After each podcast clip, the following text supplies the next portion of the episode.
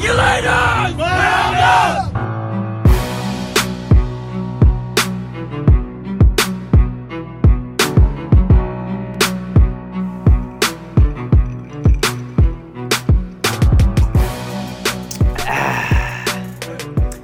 You know that sound means it's your favorite time of the motherfucking week. This is the Regulators Podcast. I am your host, Waldo. Thank you for joining us as we head into week four. Man, what an exciting time to be alive right now. Um, but out the gate, I, I gotta tell you, listen, if you uh, if you follow us, if you've been riding with us for a long time, you know we crushed it last year with a lot of our bets. Um, we came out on top for the season. This year we started out pretty decent, but we got our asses handed to us last week. And I think a lot of people did. It was a lot of things that went awry, but we went two and seven on our solo bets against the spread. Two and seven. Oh, God, it hurt. Um, but as we always tell you, aim small, miss small, diversify. We had a lot of other bets that hit, and uh, you know, hopefully, you know, that that kind of salvaged most people's days. Uh, you know, depending on what they tied in with their bets. Um, but we still ended up in the negative. We did so so on our round robin that we were trying out, but thank God, thank God we hit heavy, heavy on the over for Thursday night football, which that's back to back. We told you, lock Thursday night football, lock Thursday night football. We've been crushing those with you guys, um, but we did overall lose a couple of units, so we're still positive. Um, again, if you want to track all of our bets, everything we bet over the season, how many units we're up or down, see where all our money is going, uh, you can check out our Patreon, P A T R E O N dot com look for the Regulators podcast and you'll find us for a couple bucks a month. You get all kinds of exclusive access to things that we're doing here around the show. And of course, you get access to the bets that we don't share with the general public. But we are up for the year. We're going to stay up and we're going to keep on chugging along. So, the people have spoken. We put out a poll this past week on Twitter and said, hey, it's time for another giveaway. You know, what do you guys want? Do you want more Funko Pops because you love the shit out of those things? Um, you know, do you want a copy of Madden? You know, which I personally think is trash, but a lot of people seem to love it. So we were going to do something like that. Or do you want a jersey? And overwhelmingly, like people said, jersey. It's time for a jersey. So we are going to do it. We are going to hook you guys up with an NFL jersey. Any player you want. Any player you want doesn't matter if it's a rookie, doesn't matter if it's a veteran, doesn't matter if it's a retired player. Whoever you want, whoever your team is, we got you. We are going to hook you up with a jersey. So here's what we're going to do. You can go to our Twitter page and you can find the post for the giveaway and just follow the instructions and you can, it, can get in on that real easily. But I'm going to give you a chance to get three times the entries. Okay? So you're going to get three times the entry as anybody else who enters the contest. And this is how to do it. It's really easy.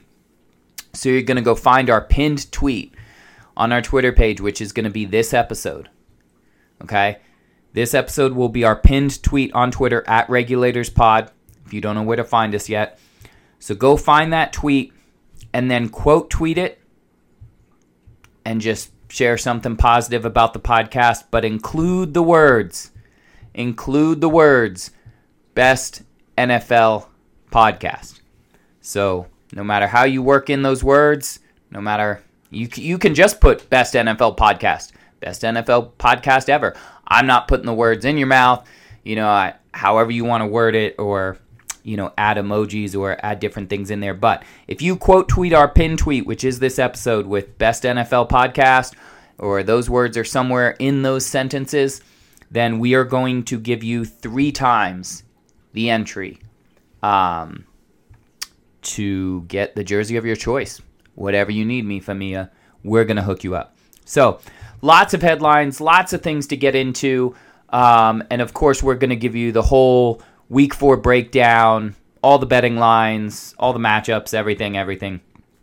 So let me take a big drink.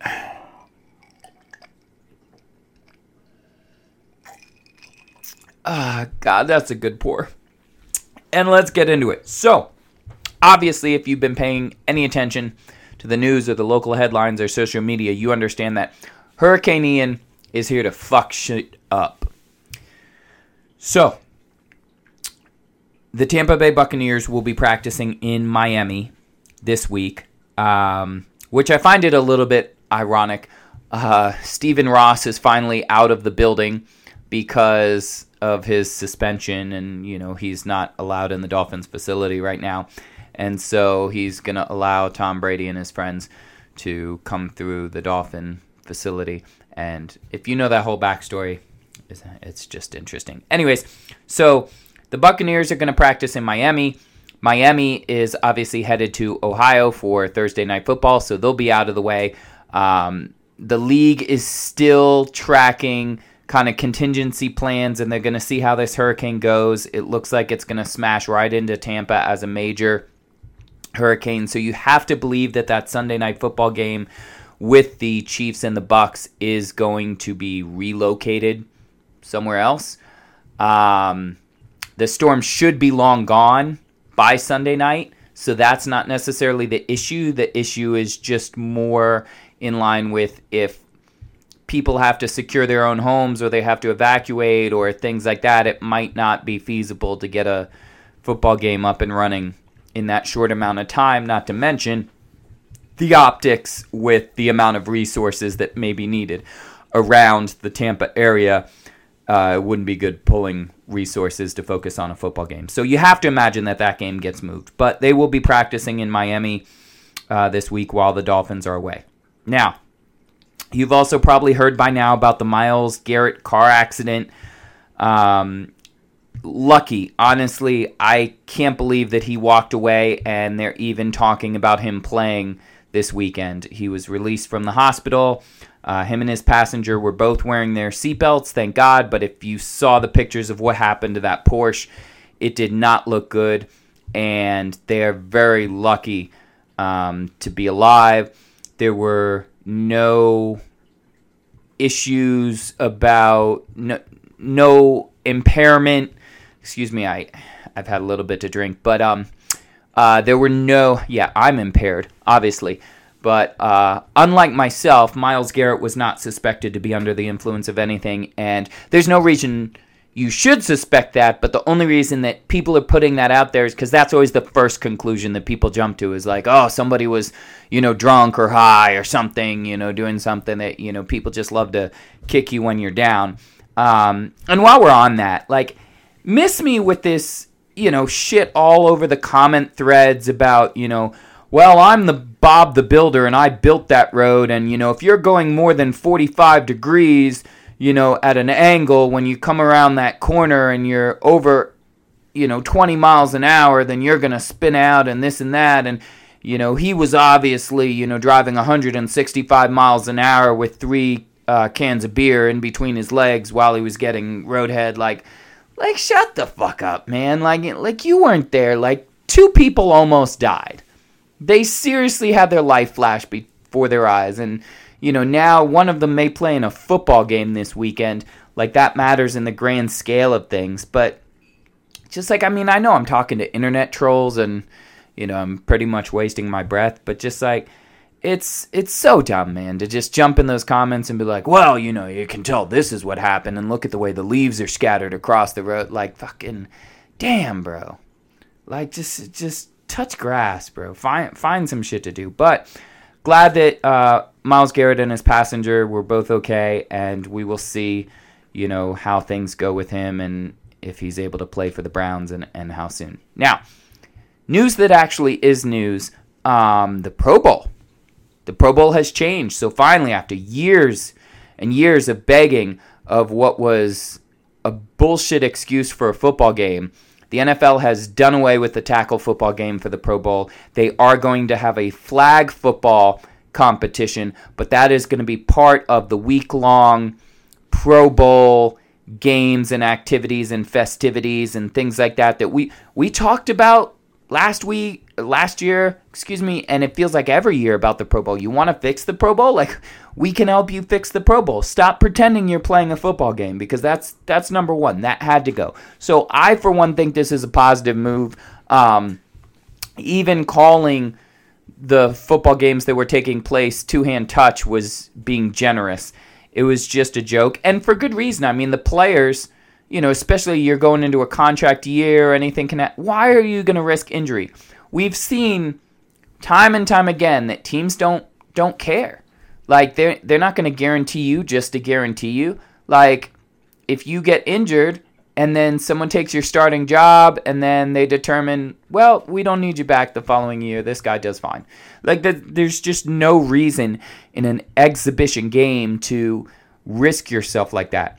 Uh, so I really like the idea of moving more towards like skills challenges and team oriented events and have the AFC versus the NFC and you know see a little bit more of the players personality and things like that. Like the NFL is a multi-billion dollar organization. Like they can put production value behind that and make that really cool. You could have game show type things. You can have like almost like when you see the celebrity um, Family Feud and different things like that. Like there's all kinds of things that they could do that would be really fun. People would watch it. I'd watch it. I mean, football is football and you know, as much content as you can get. So, I'd like to see that, but kudos for the NFL taking that first step, which always is admitting that there's a problem. Unlike me who has no problems. Because AA is for quitters. But next thing I want to talk about a lot has been made this week in the media rounds, and it's not just this week, it's it's happened over the years, but about time of possession.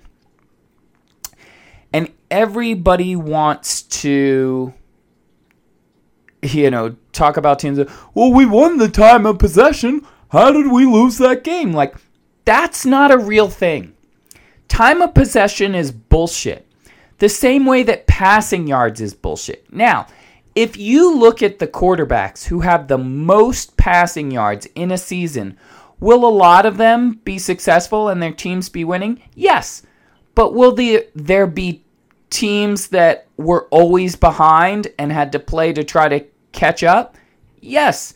So, in that same vein, time of possession is often bullshit for a number of reasons. When you score really, really quickly, you're not going to have a huge time of possession. When you're a team that kind of dinks and dunks down the field, you're going to have a lot of possession. And then you play into things like turnovers and keep away. And the reason it tends to trend more towards a winning team is because usually at the end, if you have a lead and you're trying to protect it, yes, you're going to run the ball, you're going to take more time off the clock. So causation doesn't excuse me, correlation doesn't necessarily equate to causation. It's ad hoc, ergo propter hoc. Like, one result happens because of the other things, it doesn't mean that this thing caused the other results to happen. I don't know if I'm making fucking sense. But in my mind, it makes sense. But, anyways, when I have time, I'm going to try to put a whole article together with a bunch of details and stats for you guys. But, you know, I was looking at it this year, and I know a lot of people are going to say, well, you know, it's only been three weeks this season. Those are outliers. And I was like, you know what? They're right. Like, that's a fair assessment. So let's go back and look at last year. So in 2021, the Rams, who won the Super Bowl, were 26th in time of possession towards the bottom of the league. Because when they scored, which was often, they scored quick, and then they got off the field. The Tampa Bay Buccaneers, who were right there all the way to the end of the season in the playoffs, remember Tom Brady threw for like 20,000 yards. Obviously, I'm exaggerating, but number one in the NFL, best passer in the NFL, best passing team in the NFL, and the Buccaneers were so far down on the list that their time of possession was worse than the Miami Dolphins, who you know, started the season, you know, like 0 and 7, and then they won a bunch of games and, you know, 1 and 7, whatever it was. Um, but the Buccaneers were worse than the Dolphins, the Commanders, the Carolina Panthers. The top two teams in time of possession last season were the Titans and the Ravens. Now, I wonder why that could be. Oh, could it be that they run the fucking ball every play? You know, two out of three plays. They're the biggest rushing team. So, of course, they eat more clock. So, there's so many things that go into that that to just come out with any kind of blanket statement and say, oh, this team controlled the time of possession. How could they lose the game? Like, that's not what that means. It doesn't mean what you think it means. And somewhere when you were 12, some dipshit announcer on a broadcast said something about time of possession, and you were like, well, uh, you know, they had the ball the most, so therefore they should have scored the most points. No, they had the ball the most because the other team was scoring or because they were running the ball and the other team was actually competent at passing the ball. So there's all kinds of things, but we'll come back to that. Anything. Anyways, just remember, TOP is basically bullshit. Now, speaking of bullshit, Los Angeles Chargers, big loss. Left tackle Rashawn Slater, done for the year. Obviously, one of the top tackles, very young tackles in the game, and that is not good for the Chargers. They're going to move on. It's next man up mentality. I get it. But obviously, that's a tough blow. And sticking with left tackles, Trent Williams for the 49ers out four to six weeks. You want to talk about one of the best tackles in the game. I mean, Trent Williams is the standard, so that is going to hurt for the 49ers. Um, but the good news, if you can find the silver lining, is that, again, it's four to six weeks. It's not season ending, so hopefully he can get back soon. The Bills, unfortunately, lost Micah Hyde for the season. That entire defense is going through it right now with lots and lots of injuries. But losing Micah Hyde for the season is definitely going to have an impact for the Buffalo Bills. Now, one of the interesting stories that I heard this week, because there's always a bunch of them,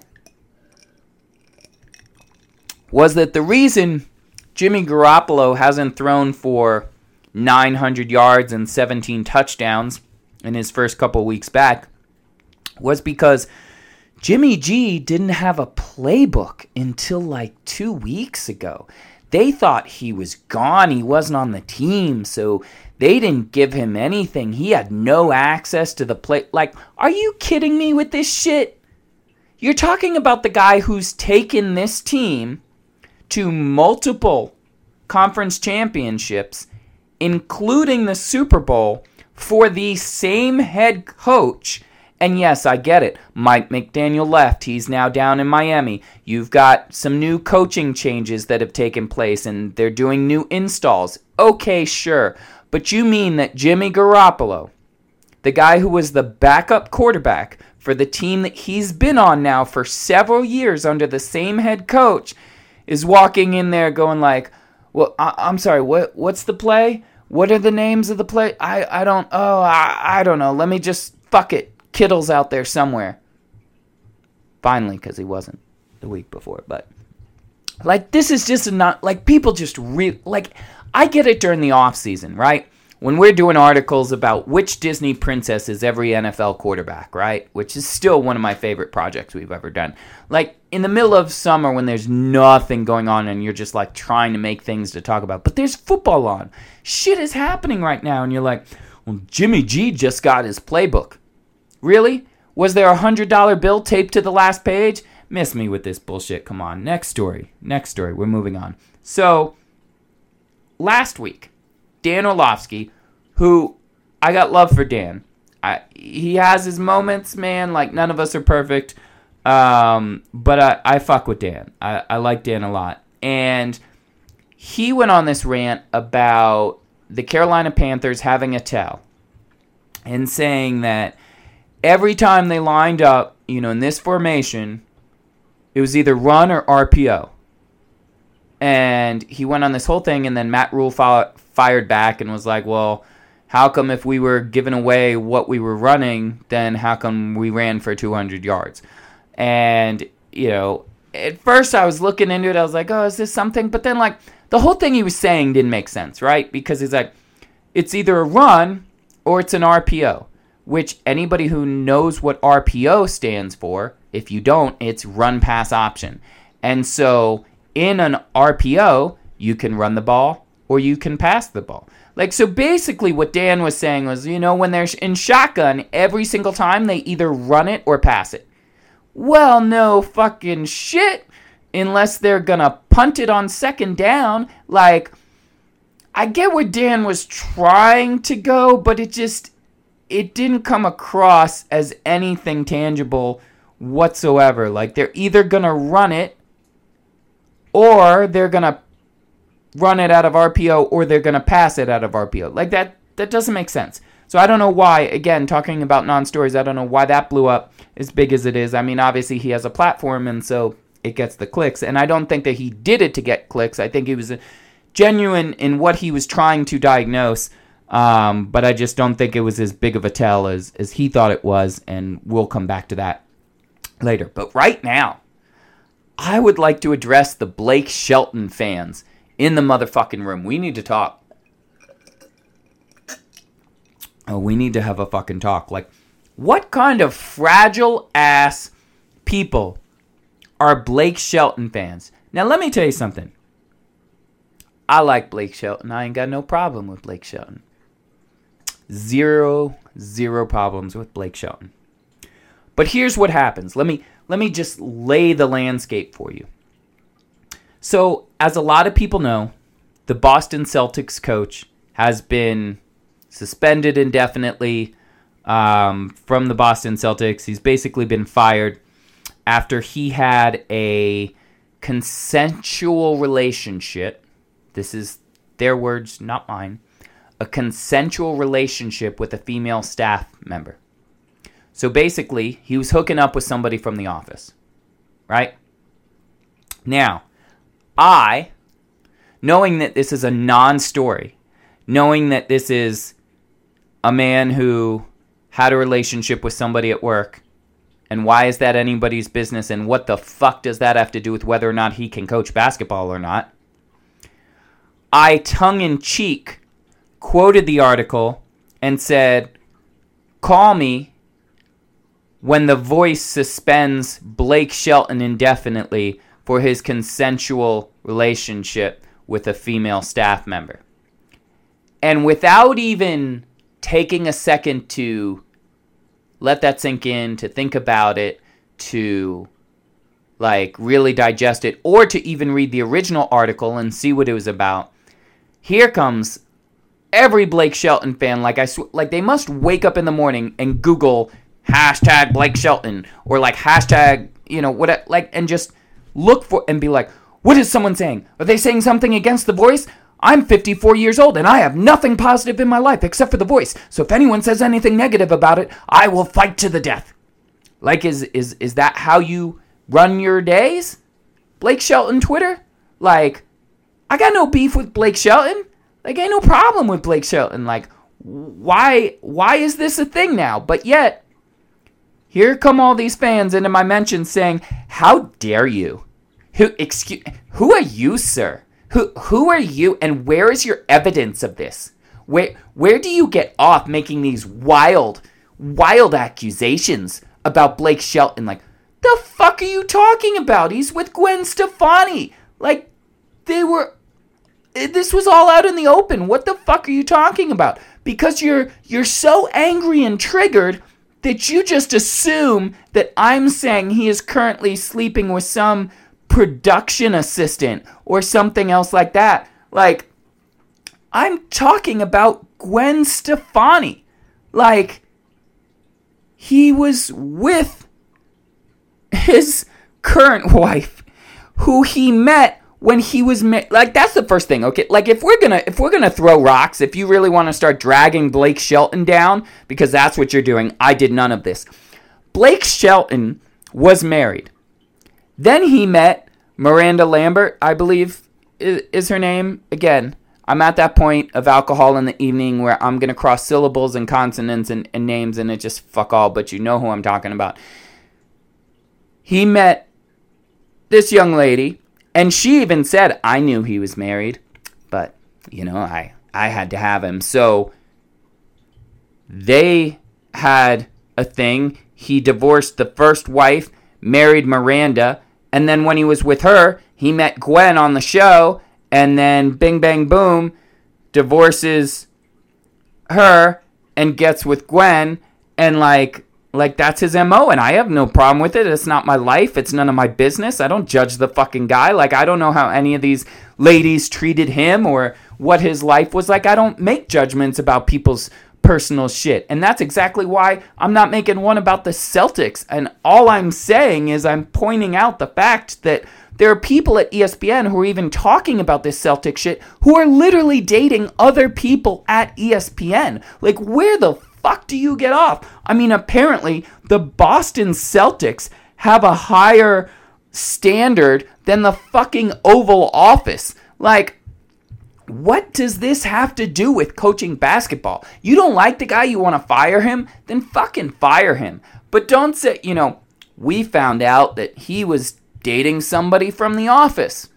We can't have that here at the Boston Celtics.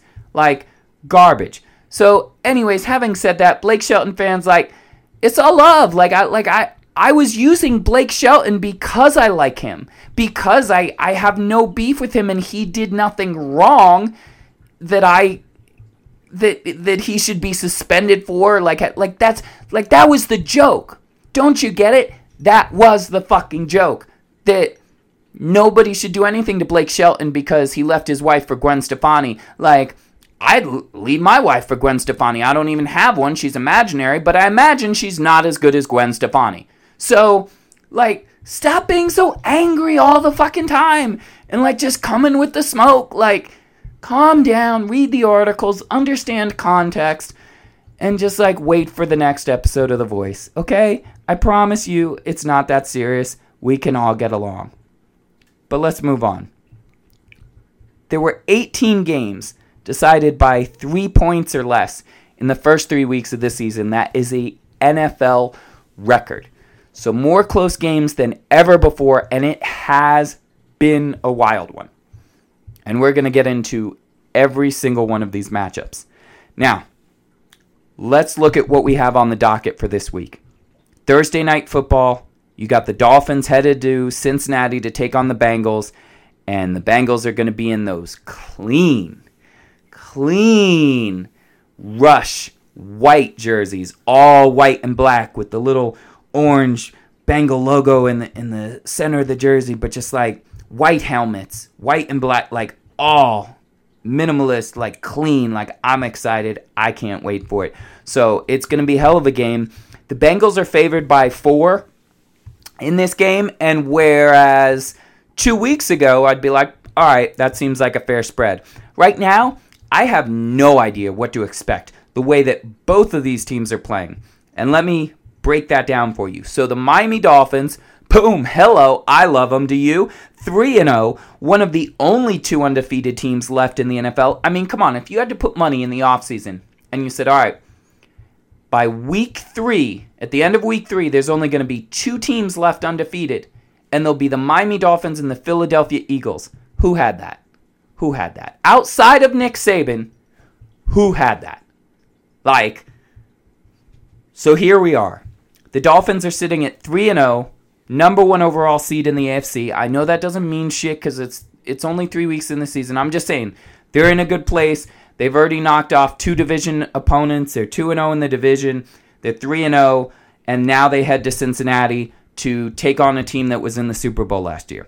Now, Tua last week 13 of 18, only 186 yards, one touchdown, no picks, but we know that he left the game for a short period of time. Now, there was a whole discussion over was it a concussion, was it not? Because let me tell you something, I was at the game.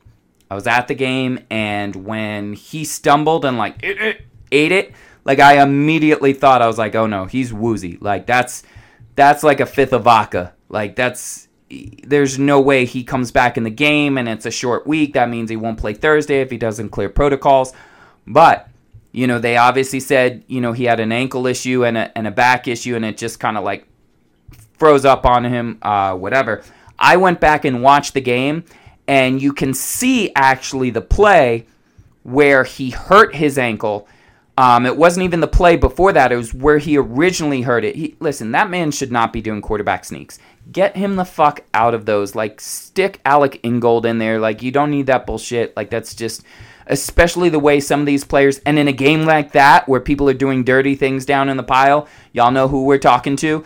Um, that that should not be the case. But having said that, I definitely saw where he heard it and then I could see that he was favoring it, and then obviously later when when he went down and and how that all played out. Plus, one of the things that they say is um, you can look at his post game pressers, right? So when he's doing his post game pressers and they're asking him questions and he's recalling where he was on a third and 22 or second and seven and how this safety he looked up and did that amount of recall does not usually coincide with I just had a concussion. That's usually not the way that works out. So he did seem that he was very coherent and with it. And the most important point to point out is because I saw a lot of tweets right when this happened of, you know, well, you know, Dolphins breaking rules again, you know, who would have thought? The Dolphins doctors are not the people who cleared him to go back in the game. There are two independent doctors that do not work for the Miami Dolphins. The NFL has independent neurologists, they have independent doctors who make that call over whether someone can go back in the game. Now, I do not fault the NFLPA for opening an investigation immediately because if you're not, then what the fuck are you doing as a union to protect your players? Like that's that's like standard protocol. Like that should immediately hit the protocol of like, hey, situation happened here. Was the protocol followed? Like, did everything happen the way it's supposed to? I don't know. Let's go kick some rocks over and find out. And if they go and they see, yes, he was walked through all the protocols, the independent doctor said, yep, he's good to go, send him back. All right, cool, no harm, no foul. But if I don't do that, and then there's stories down the road of like, oh, the doctors, well, where was your union having your back? So, no problem in them investigating it. I don't think it's going to be an issue. If it is, we'll handle it when it comes up. But having said that, Waddle hit over 100 yards, which made us very, very happy um, because we had both Waddle and Hill to smash the over. Hill did not, but Waddle came through in the clutch, so we appreciate that. The Dolphins defense had held the best offense in football to 17 points in that game, and that Dolphins defense got four sacks and a turnover. And you have to remember that defense was on the field for 90 fucking plays. You want to talk about time of possession and all this bullshit? That Dolphins defense facing Josh Allen. We can talk all we want in the world about the fucking Bills defense who had a lot of injuries and they were going through it, but on offense, you had Josh Allen, you had Stefon Diggs, uh, you got Gabriel Davis back. Like you had your people, and that Dolphins defense was on the field for 90 fucking plays, and you only got 17 points. So, you know, kudos to the Dolphins defense. I know it's not perfect, and they have been giving up a hell of a bunch of yards. I think they're second worst in the league um, with yards, and I mean, a good majority of that came from the Ravens game, let's be honest. But the Dolphins O line also played well, all things considered, for I don't think many people realize how many linemen they are already down this season, and there were third string tackles going in in that game for the Miami Dolphins, going against an amazing defense, going against Von Miller, going against um, Rousseau, and a lot of these guys, and yet they kept to a clean, and they were uh, one of the best offensive lines in Week Three. So shout out to them for getting the win. But now they head to Cincinnati to take on the Bengals. And listen, Bengals beat the Jets last week. Okay? But more shocking than Adam Levine cheating on his wife was the fact that Ja'Marr Chase only had 29 yards. And obviously, as a Ja'Marr Chase fantasy owner, I felt that personally. However, they got the win. We know that's all that really matters. Joe Mixon also 24 yards. Eh, not great on the fantasy line, but you know he's going to get his when his time comes. Tyler Boyd, though, four catches, 105 yards, and a touchdown. If you were playing Tyler Boyd, um, then you know that was a great day for you. The stats were almost identical, in the Bengals Jets game. That was the crazy thing is the scoreboard showed a different story, but the stats were almost identical. But the one category that the Bengals took care of was the Bengals defense forced four tone turnovers. Now, the biggest thing with the Bengals for years has been can we protect Joe Burrow? Like, what the fuck are we doing? It was malpractice the first year where he got injured, his season was over. Like, there should still be reparations for that. But even last year, even when he was the most sacked quarterback, even when they go in the Super Bowl, and then, like, why are we losing? Because we can't keep fucking Joe Burrow upright and he's running for his life. Then they spend all that money to their credit they go out, they try to address the offensive line, yet here comes Burrow getting sacked all the time. So now you're going to go against a team that loves to blitz more than anybody else in the NFL. And this is a nasty, nasty defense. What is going to be your plan other than fuck it, Ja'Marr Chase is out there somewhere? Which isn't a bad plan. It's not a completely bad plan.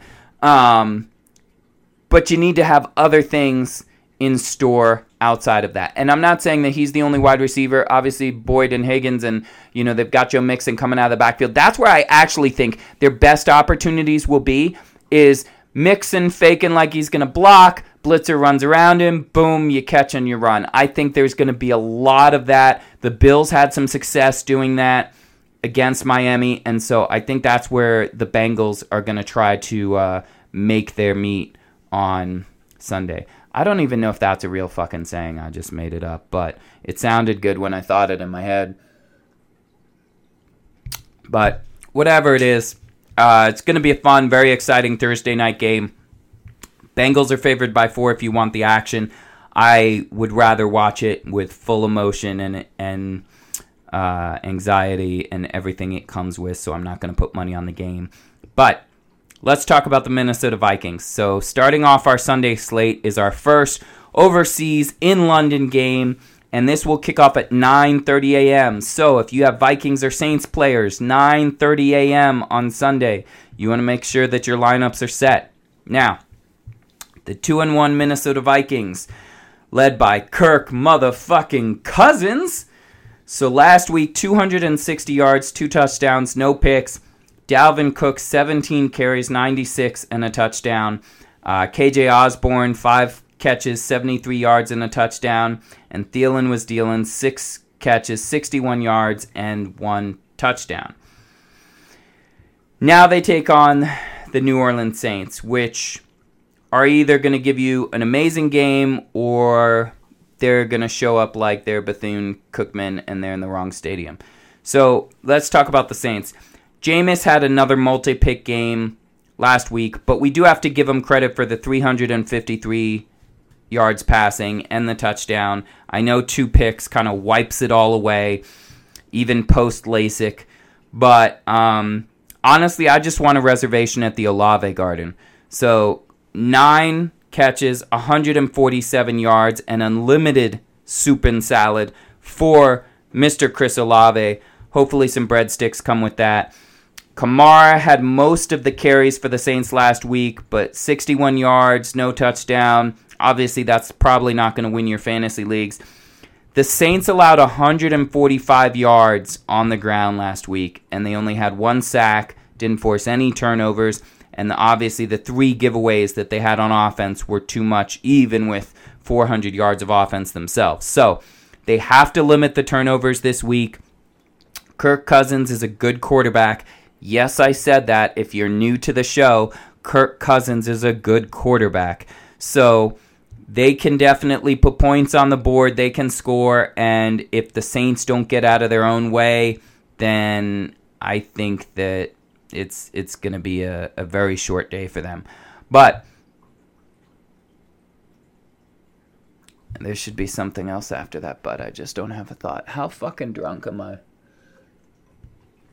Not drunk enough is always the answer.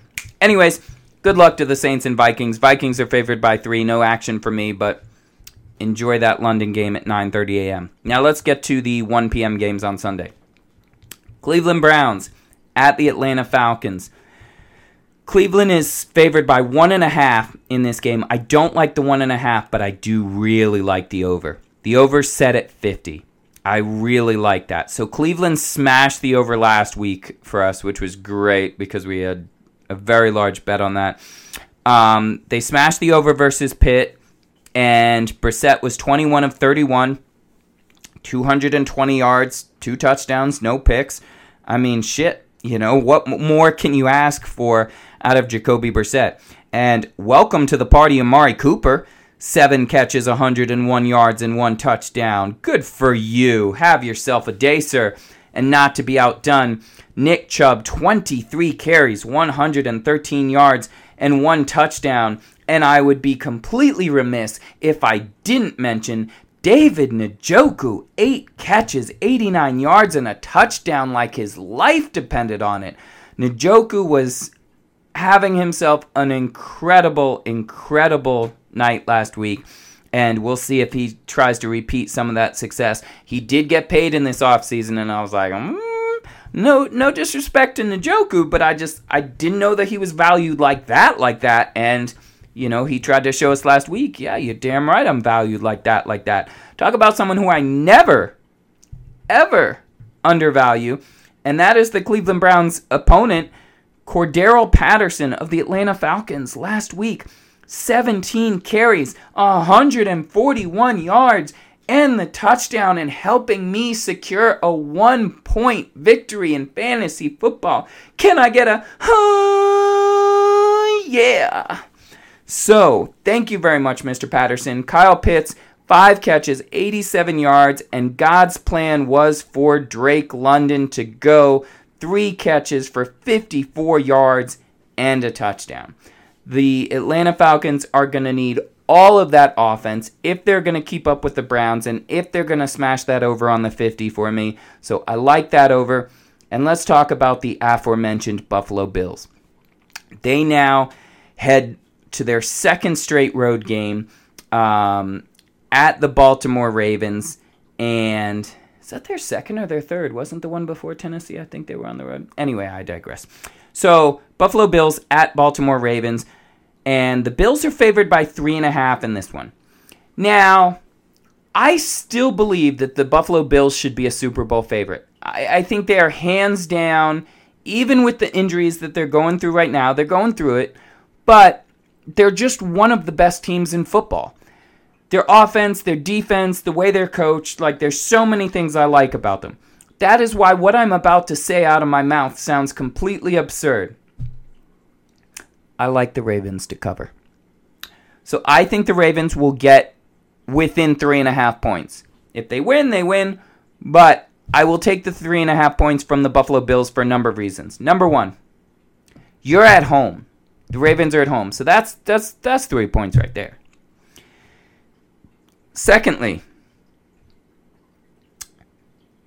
I also want to mention that I like the over. The over is set at 51 and a half. I'd love to buy two points or one and a half if you can. If you can tease it down somewhere, I would get all over that action. But you're talking about two prolific fucking offenses. So I think this is going to be a big one. But let's talk about the Ravens. So the Ravens are allowing the most yards in the NFL. Okay, so that's that helps me on my over. But they also do have the most turnovers. They're tied for the most turnovers in the NFL with 8. And of course, they have the number 1 offense in the National Football League. So, they put up 37 points last week and 188 rushing yards on a Bill Belichick defense. Lamar had five, count them, one, two, three, four, five touchdowns on the day, four through the air, one through the ground. He did have the one interception, but he also had another 100 yard rushing day. The Ravens are looking so stupid every single week that they did not pay this man. And it's not going to play out well. Hopefully, the the best case scenario is you just look like an asshole, you get egg on your face, but you pay him whatever the fuck he asks you because he's worth every single dollar.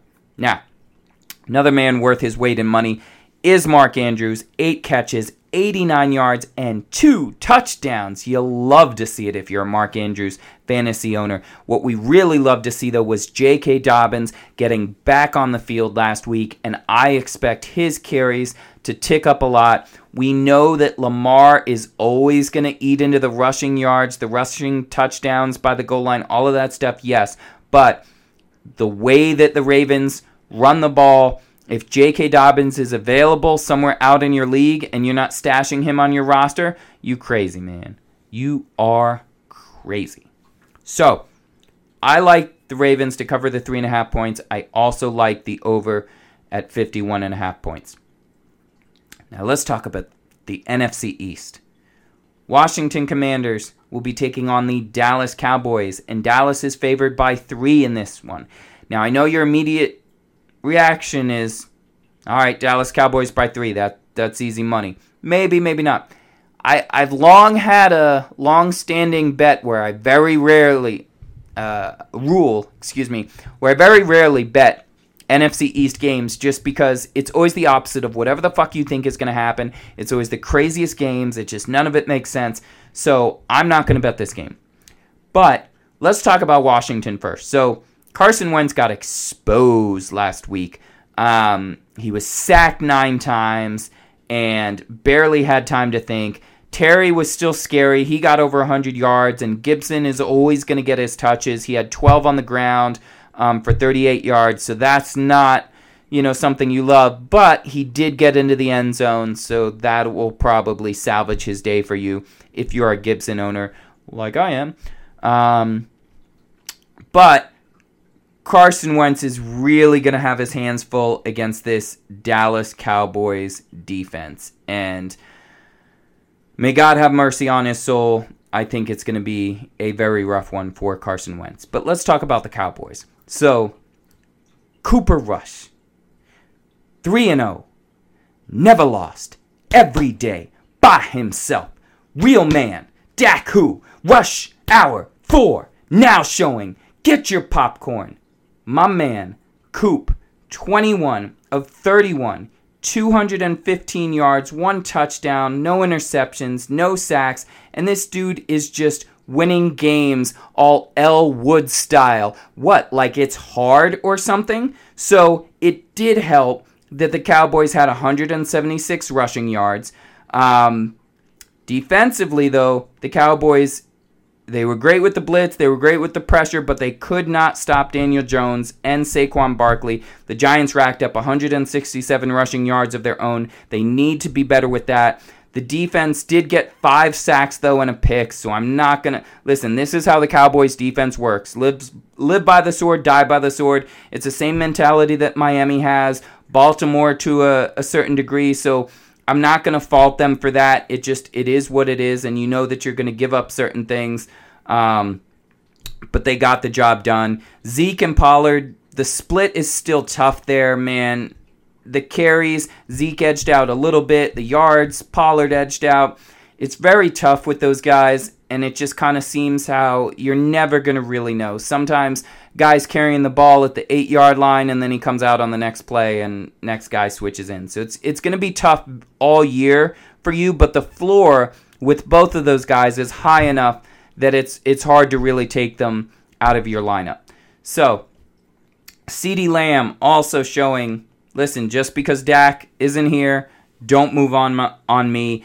Eight catches, 87 yards, and the touchdown, and he could have had much more. I mean, that pass that he dropped wide open, and Cooper Rush just put that shit on the money. Uh, obviously, that's one that he would want back.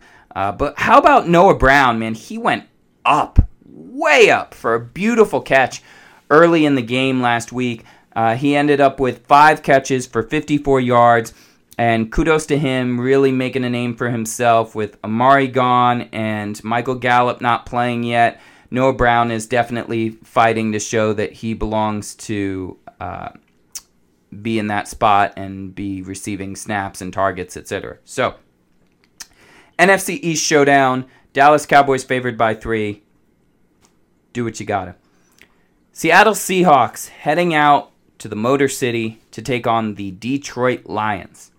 Now, the Lions are favored by four and a half in this one. And as much as I don't trust the Lions defense as far as I can fucking throw them, I do like their offense versus Seattle, and I am going to take them uh, to win by four and a half points. So let's talk about Seattle first. Geno Smith last week, you know, was like an enthusiastic virgin, virgin, right? You know, he's just like trying to please his lover, and I mean, he did good, but just didn't really get the job done, if you know what I mean. Um, 32 of 44, 325 yards, two touchdowns, and one interception. Um, but Geno is saying, I didn't allow 180 rushing yards. Like, don't you put that evil on me. And that's that's fair points, Geno. Fair points, and I will bring that up. Um, if you ever had a day to play Rashad Penny in your fantasy lineup, it is today. The Lions cannot stop anyone, especially on the ground. So get Penny in that fucking lineup. Stat. Now Lockett and Metcalf, these guys got decent floors, but listen, it's never going to be like it was with Russ. We just have to accept it, okay? It's not going to be like it was before. It's not it's not bad, it's it's just different, okay? So, I'm not saying we're settling. I'm just saying we are restructuring our expectations of what love looks like in a Lockett or Metcalf relationship for our fantasy team. Do with that what you will. Now, the Detroit Lions. Jamaal Williams obviously needs to be rostered. I don't think I need to tell you that. If you listen to this podcast or if you turn on any NFL news channel or if you just pay attention to football, you obviously know that DeAndre Swift is hurt that he's going to miss some time. And Jamaal Williams, when he got plugged in last week, went 20 carries for 87 yards and two touchdowns. That is going to be a thing. I don't know if it's going to be a two week thing, a three week thing, a four week thing. We don't know. But right now, you need to get him and put him into your lineup immediately. Now, here's the crazy thing for me. Again, I know it's three weeks in the season. But do you understand that the Detroit Lions have the number two offense in football. The Detroit Lions have the number two offense in football. Now, of course, they have the number 32 defense, which is dead last, and which is why, you know, I, I have problems and I don't really trust them. I mean, Rodrigo can't tackle everybody, you know, Hutch can't tackle everybody. But that's where the dichotomy comes in. Offense is amazing, defense is shit. We'd like to kind of bridge that gap. And even if both end up somewhere near the middle, it's just, you, you got to work on things. Um, Amon Ra, 73 yards on a slow day for him. The fact that that's a slow day for him tells you everything. So I have full confidence in Amon Ra St. Brown, uh, and he's going to continue to get his. Now, Lions obviously lost a close one to Minnesota last week.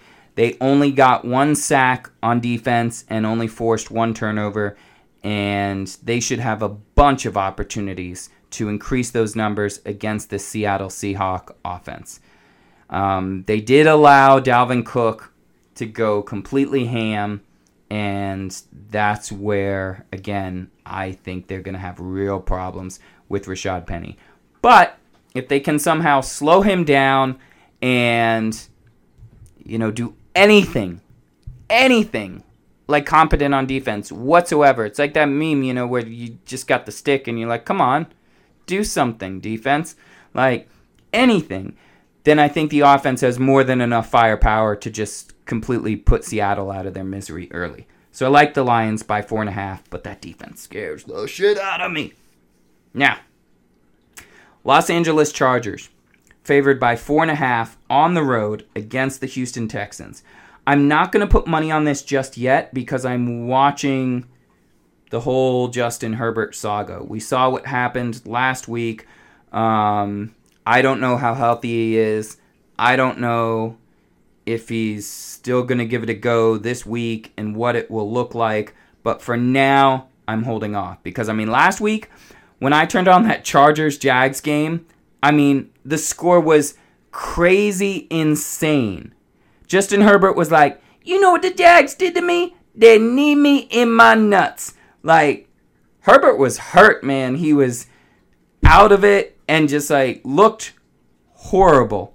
And I get it, he's a competitor, like he he wants to be in there, like he's going to do everything he can to convince the coaches that he can play.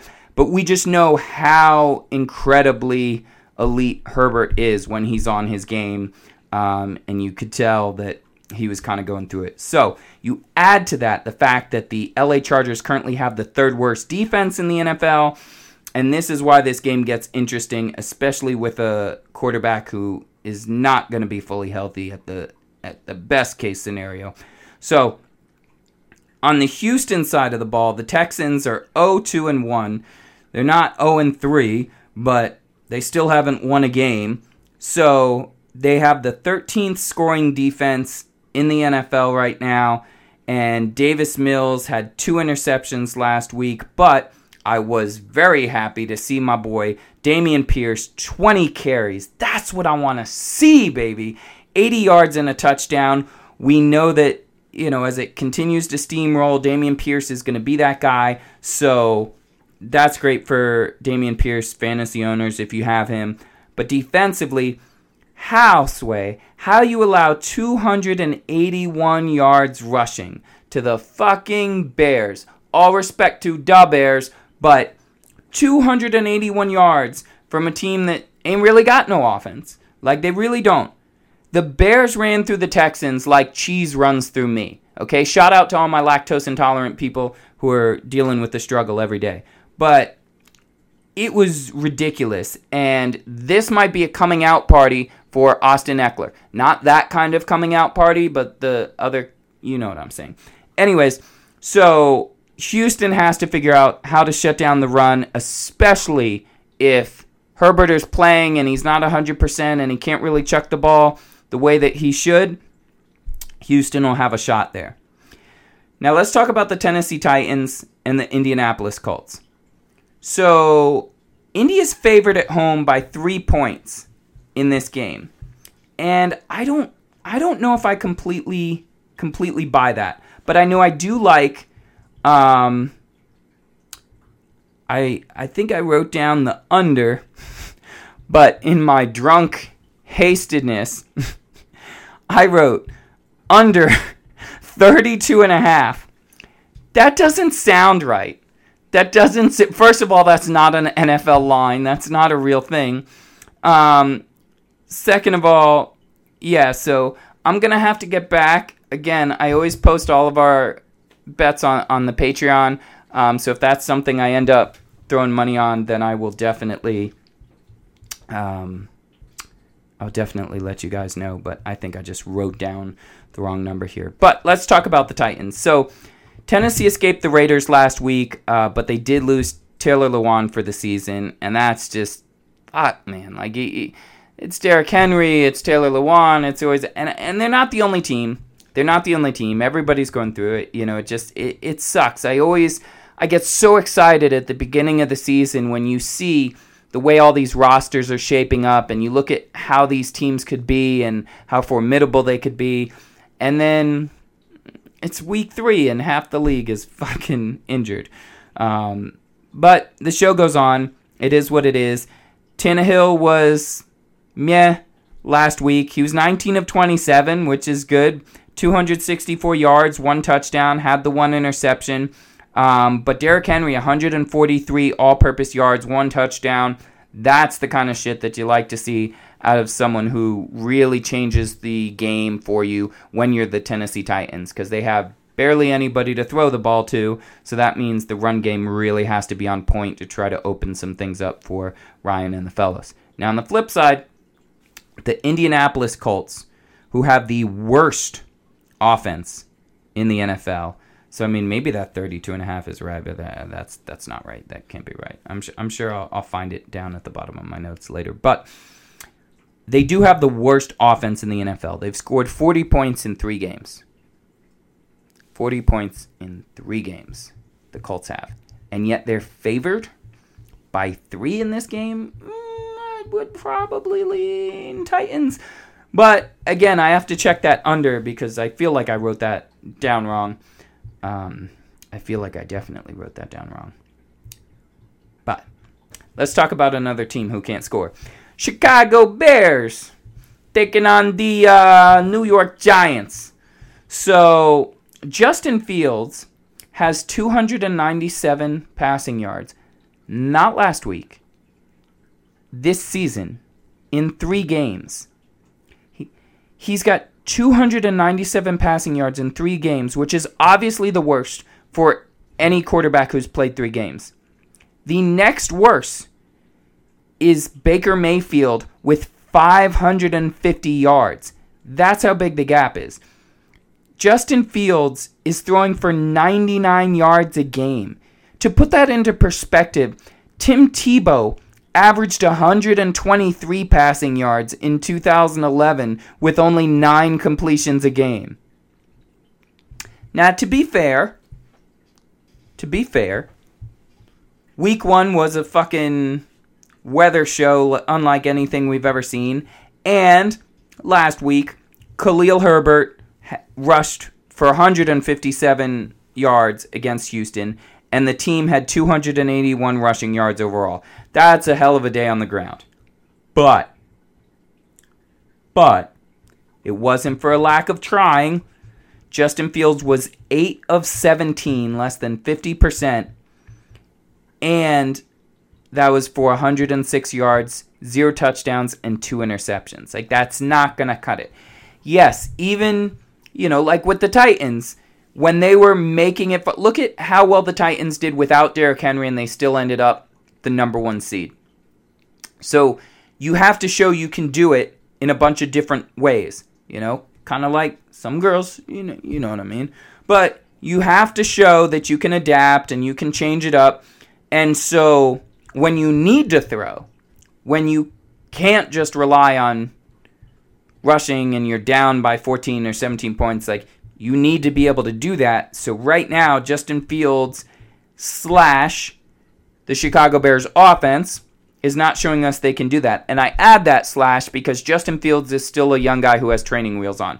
So they are not throwing him in some Bruce Arians type of offense. Should they? I mean, that's another discussion, but I'm giving everybody equal blame there but we need to see if Justin Fields has it.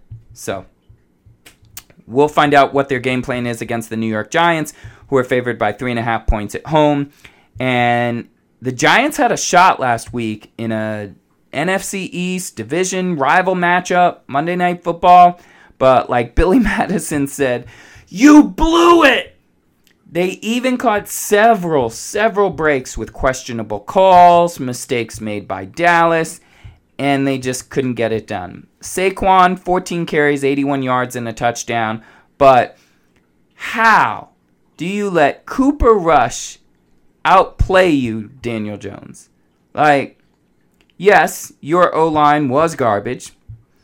Um, but come on, man. Like, just the the the grains of sand in the hourglass of Daniel Jones NFL career as a starter are draining very, very quickly. And I'm very, very afraid that Daniel Jones is on the verge of becoming the next Sam Darnold. To add insult to injury, Sterling Shepard tours ACL, done for the year. Another weapon that the Giants are not going to have. So, favored by three and a half points at home, you say? That to me is just a reflection on just how bad the Chicago Bears are. So I will take the three and a half points at home. I think the Giants get this one done. Let's remember that they were 2 0 before they had their first loss, which obviously sounds self explanatory. I feel like Madden, like going, you know, usually if you, score more points than the other team, usually you're going to win, you know, boom, hey, you know, like whatever. But you understand what I was saying. Now, let's talk about a game that will have lots of juice the Jacksonville Jaguars heading out to Philly to take on the Eagles. Doug Pederson going back to the city that he brought the ring to, that he brought the championship to.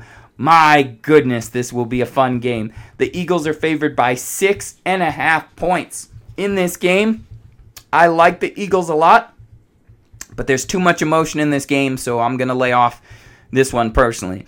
Now, the Jaguars come into this game with the number number 4 defense in the NFL.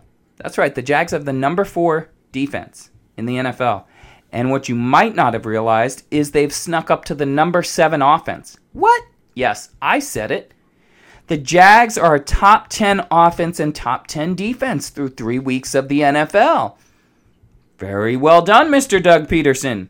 Let's see if we can continue it against the Philadelphia Eagles. And you know, talking about the NFC East, this is a division that for 17 years now has had no repeat division winner back to back. So every year, a different team has won that division for 17 years, which is an NFL record. It's never been that much turnover in a division.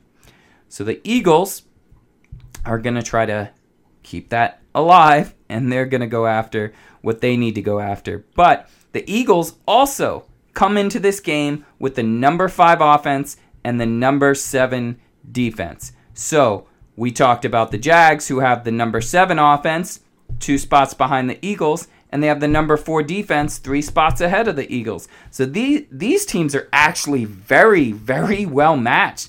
These are two really really good teams. Uh, Jalen Hurts last week, 22 of 35, 340 yards, three touchdowns, no picks. DeVonta Smith, eight catches, 169 yards, one touchdown. Ed, you're welcome, my boy. Ed, you're welcome. You are so, so very welcome. When you sent me that DM and you're like, hey, I got three players. Who am I going to put in in this? And I was like, DeVonta Smith?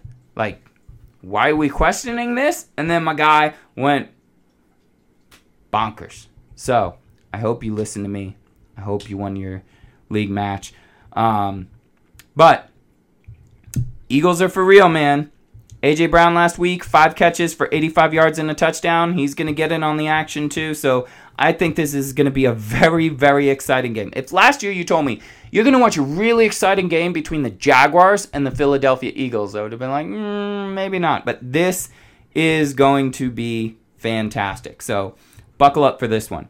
The New York Jets and the Pittsburgh Steelers are facing each other, and both of these teams really need to decide very quickly which way their seasons are headed. The Steelers are favored at home by three and a half points. All the calls are for Kenny Pickett to get in the game, and we've covered that ad nauseum. We'll talk about it again at some point. But for right now, Mitch is the guy. The Jets, last week, man, they reverted back to their old ways. Joe Flacco had two interceptions, four sacks. They lost by 15 points to the Cincinnati Bengals. Listen, Garrett Wilson's still a value. He had six catches for 60 yards. If you snagged him, if you picked him up, that's a good pickup.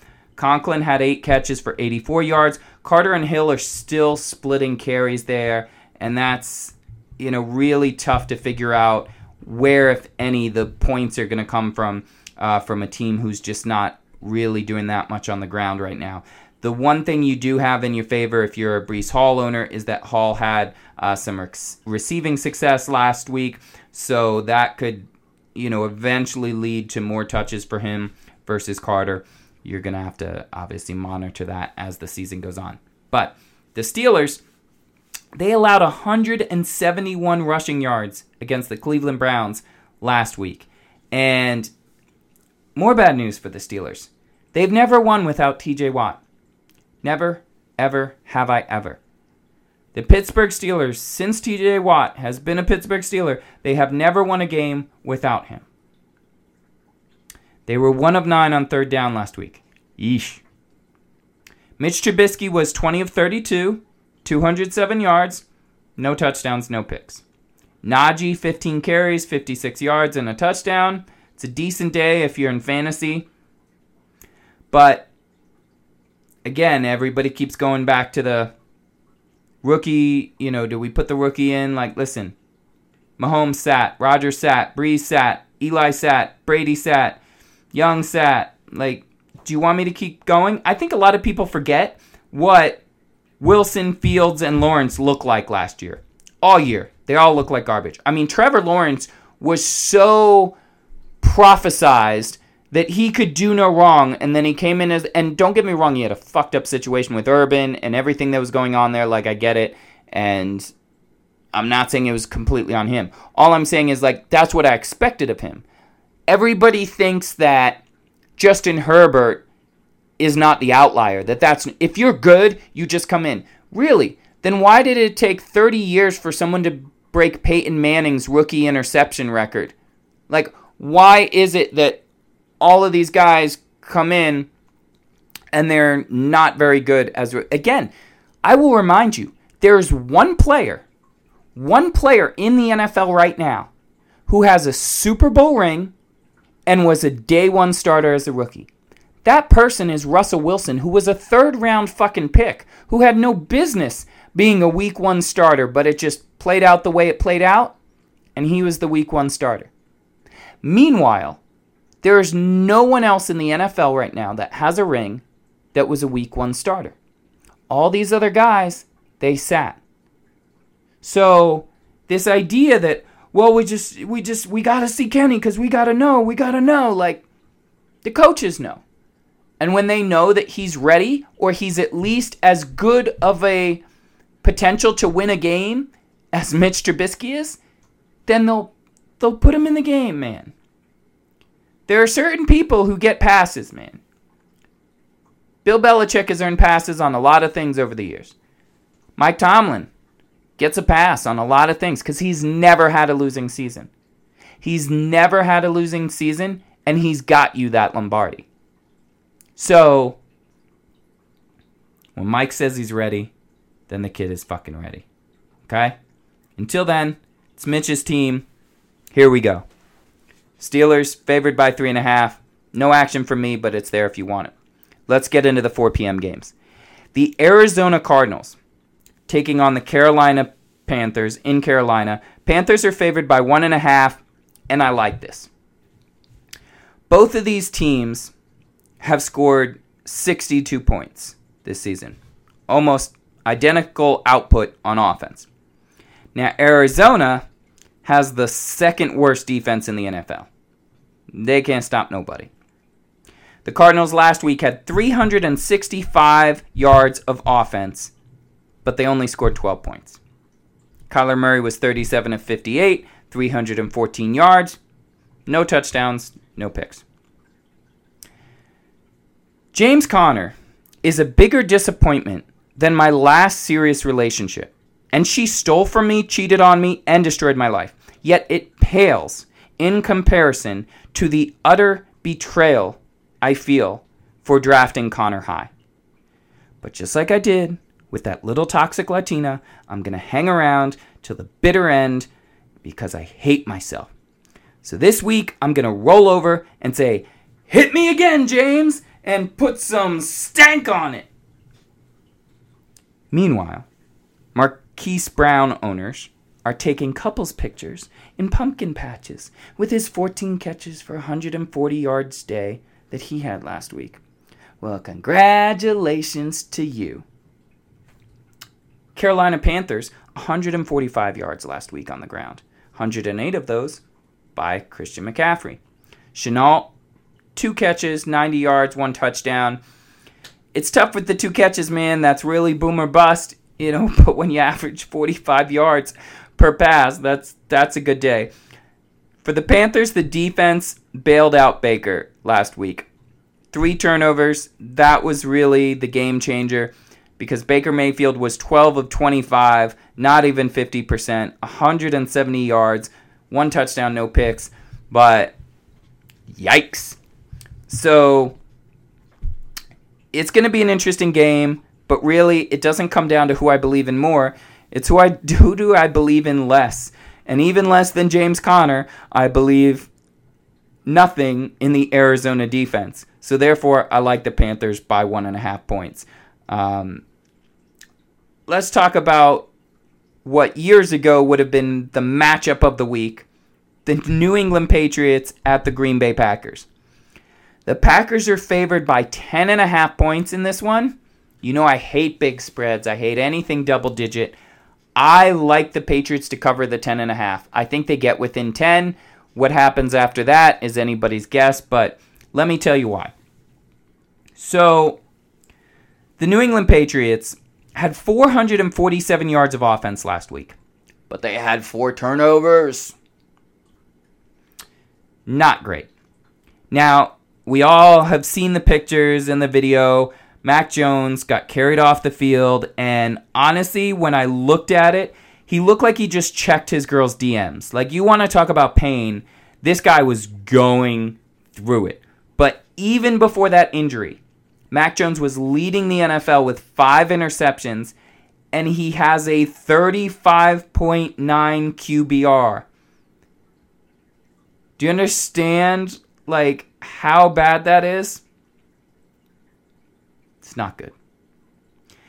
The New England Patriots have the 25th ranked offense, and we're talking about a playoff team that last year had a top five offense, had a top five defense. Like, people didn't realize because they didn't win in dominant fashion and you know some games O picked it up some games it was D but people didn't realize just how good the Patriots were last year. This year mm, not so much. DeVante Parker did have five catches for 156 yards last week so good for him. He's got at least one more productive game in him left this season so when that will be I have no idea but your guess is as good as mine now, Patriots heading to Lambeau to take on the Green Bay Packers. The Green Bay Packers, the Aaron Rodgers quarterback, Green Bay Packers, have the 27th ranked offense in football. Yes, Davante Adams left, but Jesus Christ, man, like, is it like a, just like everybody's dead now? Like, like Horrible. 27th.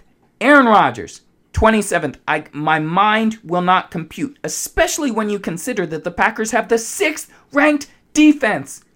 So it's not like the defense is just letting everybody score and then, you know, Green Bay, you know, doesn't have the like it's it's it's not the so like your defense is helping you. Why can't you put the points on the fucking board? The Packers punted 7 times last week couldn't get on the board. That's why that game was even close against the Bucks. It shouldn't have even been close. So the reason that I like the plus 10 and a half for the Patriots is because the over at this game is set at like 40. They're not even sure if either team is going to even get to 20. So to get to 20 and have a 10 and a half point lead, like that's I like the Patriots to cover. That's all I'm saying. I like the Patriots to cover. Now, Denver Broncos heading to the desert. Gonna do a little partying out in Vegas. The Raiders. I don't think I've ever seen an 0 3 team that was favored by two and a half points. Especially when you consider that Russell Wilson is on the other side of the field and like just like, oh, like that's very weird. But the Denver Broncos have the number two defense in the NFL. Good for them. We knew it. We knew it last season. Hey, these guys got a great defense, man. They're adding more pieces. It's just going to get better. Number two defense. Good for you. But you have the second worst offense in the NFL. Explain to me, Russ. Explain to me what's going on in the kitchen. Because while you're trying to cook and everything's getting burnt, Justin Fields, Cooper Rush, and Geno Smith are outscoring you. How is this a thing? What is wrong with the Broncos offense? What is wrong with Russ? What and and I'm not trying to say like, oh, it's all Russ's fault and like he's you know, but he's obviously part of the problem that's going on. And I'm not saying like he can't fix it or he's I'm just saying the first step of every problem is admitting that there is a problem. And the Broncos offense is in deep shit. They need to find themselves, especially with the amount of talent that they have on that side of the ball. You walk into the season with Jerry Jeudy and Courtland Sutton and Melvin Gordon and Javonte Williams, like, and Russell fucking Wilson. Like, how do you have the second worst offense in football? I don't know. Expectations were a mile high. Now, not so much. Same thing with the Raiders, man. Devonte Williams. I mean, Davante Adams going over to the Raiders, reuniting with his boy, Derek Carr. And now is the only 0 3 team, only team to have three losses in the National Football League. Like, hmm, maybe I fucked up.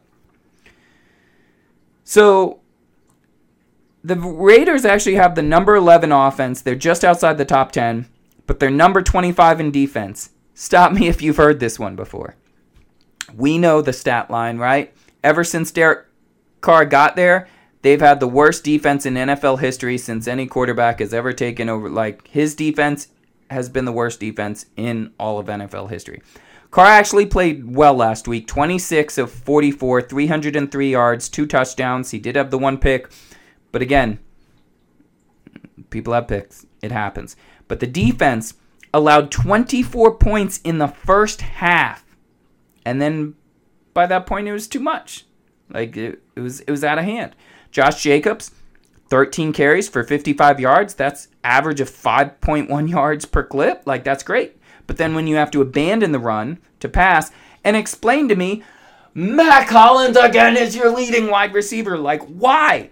Why? I'm happy for Mack Collins. Love the dude. Eight catches, 159 yards, and a touchdown. But Davante Adams, five catches for 36 yards. And you, the answer can't be, well, obviously they're doubling Adams because I've seen Davante Adams triple teamed and make the catch. Like, I'm not saying Derek Carr is the same guy as Aaron Rodgers, but like, pick a guy and let it fly, man. Like, Mack Hollins cannot continue. Why does Mack Hollins have better numbers than Davante Adams through three weeks of the season? Why is this a thing? Why is Mack Hollins creeping up on like a top 10, top 12 wide receiver campaign over Davante Adams? I don't know. Da-da-da-da. Let's talk about Sunday Night Football. Kansas City Chiefs are taking on the Tampa Bay Buccaneers the game was supposed to be in Tampa, but obviously with the hurricane, we don't know when or where or how that's going to happen. But as it sits right now, um, there is contingencies involved. Right now, Kansas City is favored on the road by two points. Now, Tampa Bay might technically end up on the road as well because we don't know where that game's going to be played. But I do like Kansas City to cover the two points. Kansas City has the number four offense. No shocker there. The Chiefs, yes, they did drop one to the Indianapolis Colts. It fucked up parlays for everybody. It screwed a lot of people up. It lost a lot of people the survivor pools. i tell you what, I'm in these survivor pools and like the ESPN one, 90% of the half a million people are already gone. Like they're already gone. And a lot of them went out last week with the Chiefs. So, you know, that that that was a tough one. Uh, a lot, a lot of people kind of took it up the pooper last week, including the Chiefs. Now, one of the other problems that the Chiefs had last week is Patrick Mahomes was your leading rusher with 26 yards. Like, you can't have that. You can't have that. Like, it just, th- that can't be a thing. So, Chiefs are going to have to make sure that their running backs are actually able to have some sort of efficacy this week. And um, CEH did get chalk last week and Kelce as well. Juju, five catches, 89 yards. Nobody's worried about the offense per se. Again, it's a number four offense, but Mahomes should not be your leading rusher. That should not be a thing. So I think that the Chiefs will probably put this game away unless Tom Brady does what we've been waiting for him to do all season, just like last year when he threw for 6,000 yards, was the number one passer in the NFL, and then he went and disappeared for three weeks this offseason, came back looking like I don't even want to say, and now he just, I don't know, like, where's the real Tom Brady? Will the real Tom Brady please stand up? And please stand up this week. Bucks fans would really appreciate it. And I get it, they're two and one, like, uh, you know, but, you know, there's difference between two and one, and there's difference between hmm, two and one. You know what I mean? I'm just saying. Just putting it out there. But that brings us to Monday Night Football and that will be the Los Angeles Rams at the San Francisco 49ers. The 49ers are favored by two points in this game. I like the 49ers by two. For the LA Rams, Cam Akers got all the damn carries last week. 12 of them, 61 yards, one touchdown. I know it's not 22 carries, but as far as the share of carries, it was all Cam Akers. And, you know, I know that he did have the fumble and, and whatever. Uh, we'll see if he gets put in the doghouse. But I think Cam Akers is, is finally retaking that role of number one back for the Los Angeles Rams. And the Niners, they lost a close one late. Um, but this is one of the best D's in football, guys. Like, I don't know if you understand. Let's look at the defense alone for the San Francisco 49ers. Points allowed, third. Yards allowed, second. Passing defense, first. Rushing defense, fourth. Pressures, sixth. This is a very, very good defense. And so they're going to be able to keep games close, and that's exactly where Jimmy G shines. He will do enough to put you in the driver's seat if you limit the mistakes, you limit the penalties, the turnovers, etc., and let the defense do what they need to do. The 49ers will be in every game this season, including this one against the LA Rams, and it would have been unconscionable before the season, looking at the schedule and the rosters and everything, to say, oh, yeah, Rams underdog by two points, you know, against the Niners. But as it sits right now, I'm taking the Niners by the two points. I'm not going to look back. Now, we talk about a lot of movie references in the show if you follow along. And, you know, a great man once said, Nobody puts baby in a corner. Sometimes the corner is not where you want to be, unless that corner is Chaz's corner. So, it's time for Chaz's corner, our favorite time of the week where we give you our four and eight way parlays that we have going on. And right out the gate, I will tell you the four way parlay Green Bay, Detroit, Philadelphia, and Kansas City. These are all money lines. This is an easy bet. Uh, if you put down $5, I think the payout is $12.73 or something like that. Um, again, I might have wrote this fucking down. I am, I am, I am losing my shit I swear to God. But on on on recall, I think that's that's what it is.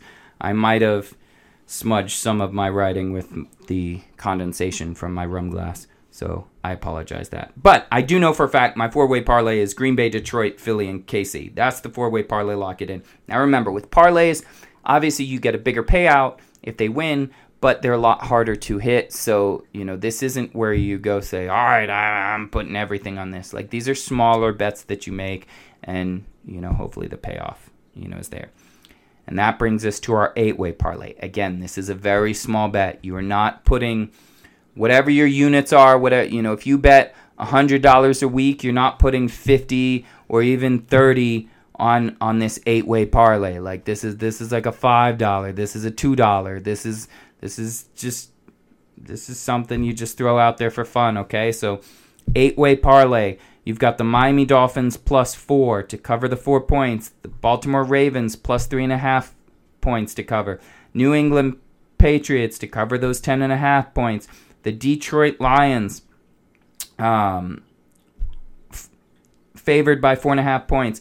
The New York Giants favored by three and a half points. The under on 42 and a half for that game. The Carolina Panthers favored by one and a half points. The Kansas City Chiefs favored by two points. And if you bet that eight way parlay, even with a dollar, a dollar pays $172 as a return as it sits right now. So a dollar brings you 172 bucks if you hit it. You throw a dollar on it, fuck it, let it fly, and then you watch the games with some extra excitement. Now, if you go to our Patreon page, again, that's P A T R E O N dot com, look up the Regulators Podcast, or just go to regulatorspod.com, click on the support link, and, and you'll find it. And it's also probably however you listen to this podcast, there might be a link in there as well. But we have a $1 16 way parlay that is all money line and it's a one dollar and the return is six thousand one hundred and seventeen dollars and seventy six cents so again, not a bad return for a dollar. Always something fun. Um, I almost read all of these. I forgot we have all these extra bets. We got the round robin. We got some extra stuff. Um, plus, there is a bet that I am putting like half of our bankroll on, which is insane crazy, and you should never do it. But we were given a bunch of free uh, bets by one of our betting partners, and uh, free money is free money. So, you know, if you're not trying to lose it, are you even really trying? So, um, if you want to hear more about our 16 ways, our round robins, everything else like that, you can go check out the Patreon. It's a couple bucks a month. You get a lot of extra access to things, extra access to giveaways, to chats, to behind the scenes stuff, as well as all of our betting information that you can track throughout the season and a lot of cool things. Um, very cool community aspect. So check that out. Other than that, let's get into week four, man. I'm ready. Thursday night football. We're gonna have the color rush for the Bengals, and uh, they're taking on the Dolphins. It's gonna be a hell of a game. And no matter where you are in the world, I know we have listeners in 42 countries, which still blows my fucking mind. Blows my mind that we crossed 10,000 followers. Um, I appreciate the shit out of you guys, and no matter what you're going through, no matter what's going on, listen, man, we're here for you every single week. Every Wednesday, we drop these podcasts, and keep an eye out for us on the Twitter streets. And I love the shit out of you guys. I hope you crush it this week. Whatever you want to do, go get it done. No fucking excuses, and don't take no shit from nobody. Let's go.